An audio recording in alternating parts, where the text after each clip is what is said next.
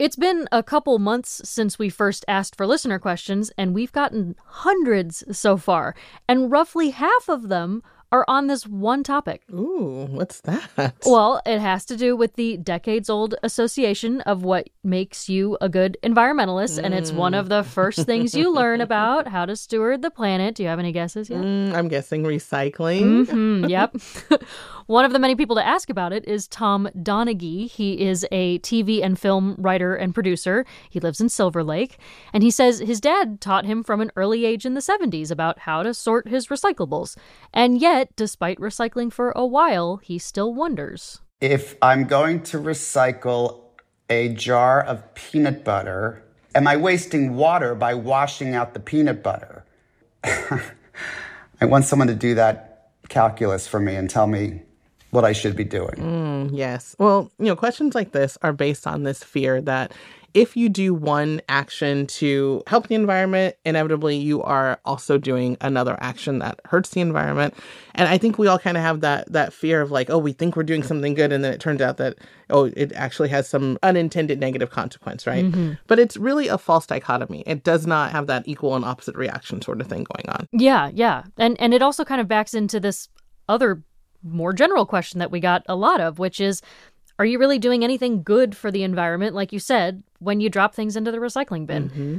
And the answer to this one actually required a field trip to a recycling center. And the short answer is yeah, it's worth it, but Only if you do it right.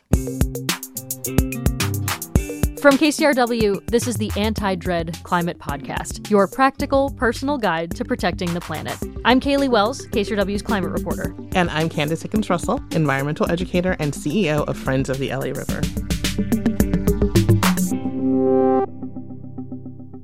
So, you went to a recycling center. I did, and I will say the news is better than I expected. Okay. It's a facility run by Waste Management, which is that giant waste hauler we know with the yellow mm-hmm. and green WM on the WM, side of it. Mm-hmm. Yep. Uh, in fact, now they actually just go by WM. So this is the newest, shiniest WM facility in LA. So I will say this is the best the company has to offer, mm-hmm. but it was very cool. There was a sea of conveyor belts and fans and machines and robots and people that sorted all the stuff by material and then they baled it into these giant cubes to sell off to companies that'll turn it into new stuff. And there were garden hoses and bowling balls that didn't make it, but Their still. bowling ball recycling Isn't that bin. funny? That I was one it. of the things they said was the biggest thing that they can't recycle. They get a lot of bowling, Bowling balls. balls? Yes. Okay. I, right. I don't know. Okay. But still, Mm-hmm, the vast majority of the stuff that came in, they were able to take. Okay. Well, that that is good. But let's get back to Tom's question. Does he actually have to wash out the peanut butter jar in order to recycle it? Yes, WM says yes, but he doesn't need to knock himself out. I asked Mike Hammer, he's WM's Southern California president. Don't spend a gallon of water to rinse a jar. Mm. Send it in the way it is. It's okay. We can handle it. Don't go overboard and, and do something so much that you're having a negative environmental impact mm. to try and do something good. Yeah. Well, and I do want to push back just a little bit on this idea. Like Tom says, is he going to be wasting water when he rinses out the jar so it can be recycled? I, I don't think that using water to make something recyclable is a waste of water. There are mm. there are lots of ways to waste water. People are wasting water all the time. Yeah, yeah. There's no shortage of ways to waste water, but I don't consider that to be one of them. Yeah. Although there are also ways to not use any water. Um, for example, I put my peanut butter jar on the ground, and within five minutes, my dog has made sure that it's sparkling clean. I love that. That's a perfect solution. Yeah. Okay, so you went to the recycling center. Does this stuff get turned into new stuff? For so long, we've shipped our waste to other countries. It's sat around in landfills. Um, we've all seen the photos of, of children in waist high plastics. We all know Yeah. about the North Pacific Gyre, um, or the five gyres actually around the world where there's just trash churning. Um, I'm, I'm curious about that. Yeah, I know what you're talking about, and that's especially true with plastic. Um, and we'll do a whole other episode about plastics. But at this recycling facility, actually, the majority of the stuff that was coming through here was cardboard. Oh, that's interesting. But, you know, maybe not surprising considering all the packages uh, me and my neighbors seem to be getting. Uh huh. Yeah. That's what they they referred to it as the Amazon effect Okay. at the facility. Okay. um, but maybe I can surprise you with this stat. They estimate that about three quarters of the stuff that arrives at the facility, even with people putting in garden hoses and bowling balls, three quarters of it does get baled and shipped off for a second life. Mm. And sometimes that's old beer cans going back to a local company to get made into new beer cans. Sometimes it's cardboard that held all our Amazon deliveries and it's going back on the boat to China to turn into new Amazon delivery boxes. But still, three quarters of the stuff getting yeah. diverted. Wow, that is surprising. I, I'm an environmental educator and I've spent the last 20 years, especially working in waste management recycling and teaching. Uh, we had a mandate to teach 120,000 kids a year in LA County about recycling specifically. And that was never was not a, a fun conversation because we had to explain to the children that no, this idea that this little bottle that you put in or this little it didn't get made into this other thing that you have just the way that they kind of were imagining it. There's yeah. a lot of like like kind of imagery and imagination that goes with recycling that I think children had and we had to and, and these are of course like middle and high school kids that we were working with mm-hmm. but we had to just explain a lot of that gets shipped to other countries a lot of it gets um, just kind of sitting in the landfill and the percentage of what was actually being recycled and turned into something else was quite low so this is actually really good news I will say though, like a lot of it really is getting diverted. And when I say diverted, I mean it's not going to landfill, it's right. going to somewhere else. Right. Like even if we don't know exactly where it goes, if you don't put it in the blue bin, you don't even give those recyclables a chance mm-hmm. at getting diverted from the landfill.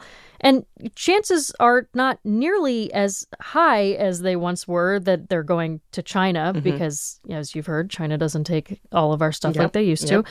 But we're actually handling a lot more of this stuff in the US. Glass domestic, uh, aluminum domestic, the metals for the most part, uh, all domestic. So the US is handling a lot of your recyclables anyway.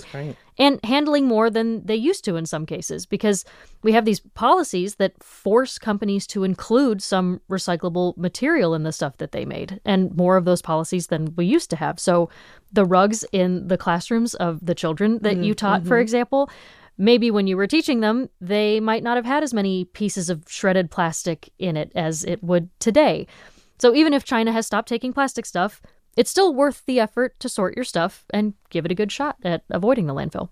Great. So, recycling is worth it if you do it right. And it's not a waste of water to make sure recyclables are clean enough to actually be recycled.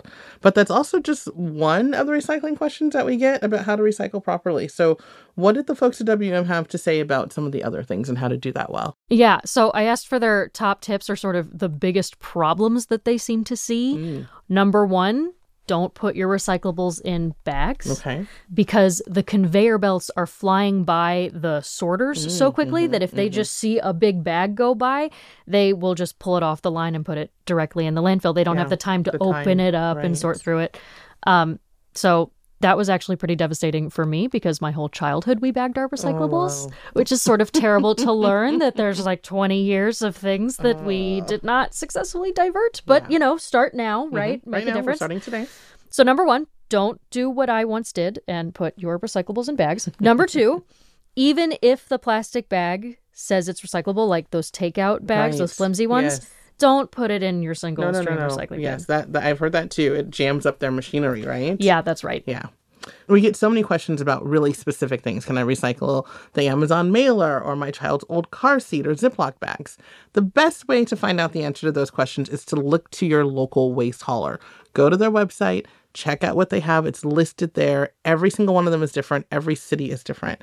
There are some cities that you can recycle polystyrene, styrofoam, some cities you can't. So the only way you're going to know that is if you go to the website and actually look and see what your city will take. Yeah, exactly. Most most will take like the plastics with the numbers 1 and 2 on them, but like you said some will take other numbers. It really does depend. And I'm actually pretty frequently surprised, pleasantly surprised by how clear those city websites are about mm-hmm. the recyclables that they'll yeah, take. They'll tell you. Yeah, exactly. And we will put a list together of some of the biggest waste haulers on our website and link to each of their policies. Time for takeaways. Okay. Tom, yes, recycling the peanut butter jar and all your other recyclables is worth it. Rinse the big stuff out, but it doesn't need to sparkle. Also, don't bag your recyclables and don't throw those flimsy plastic bags in the bin either and check in with your local city to make sure you're throwing the right stuff in your recycling bin.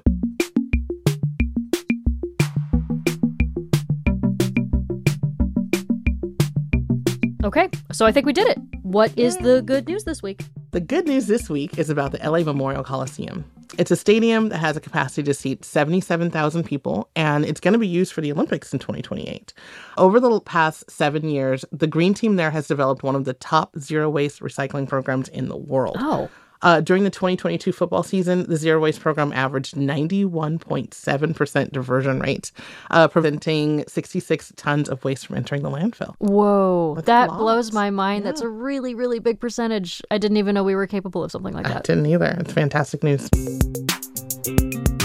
That's it this week on the Anti Dread Climate Podcast. If you haven't, please subscribe to this podcast and share it with a friend. We've got a newsletter that will have our advice every week. The place to subscribe to that or to ask us a question is at kcrw.com slash climate.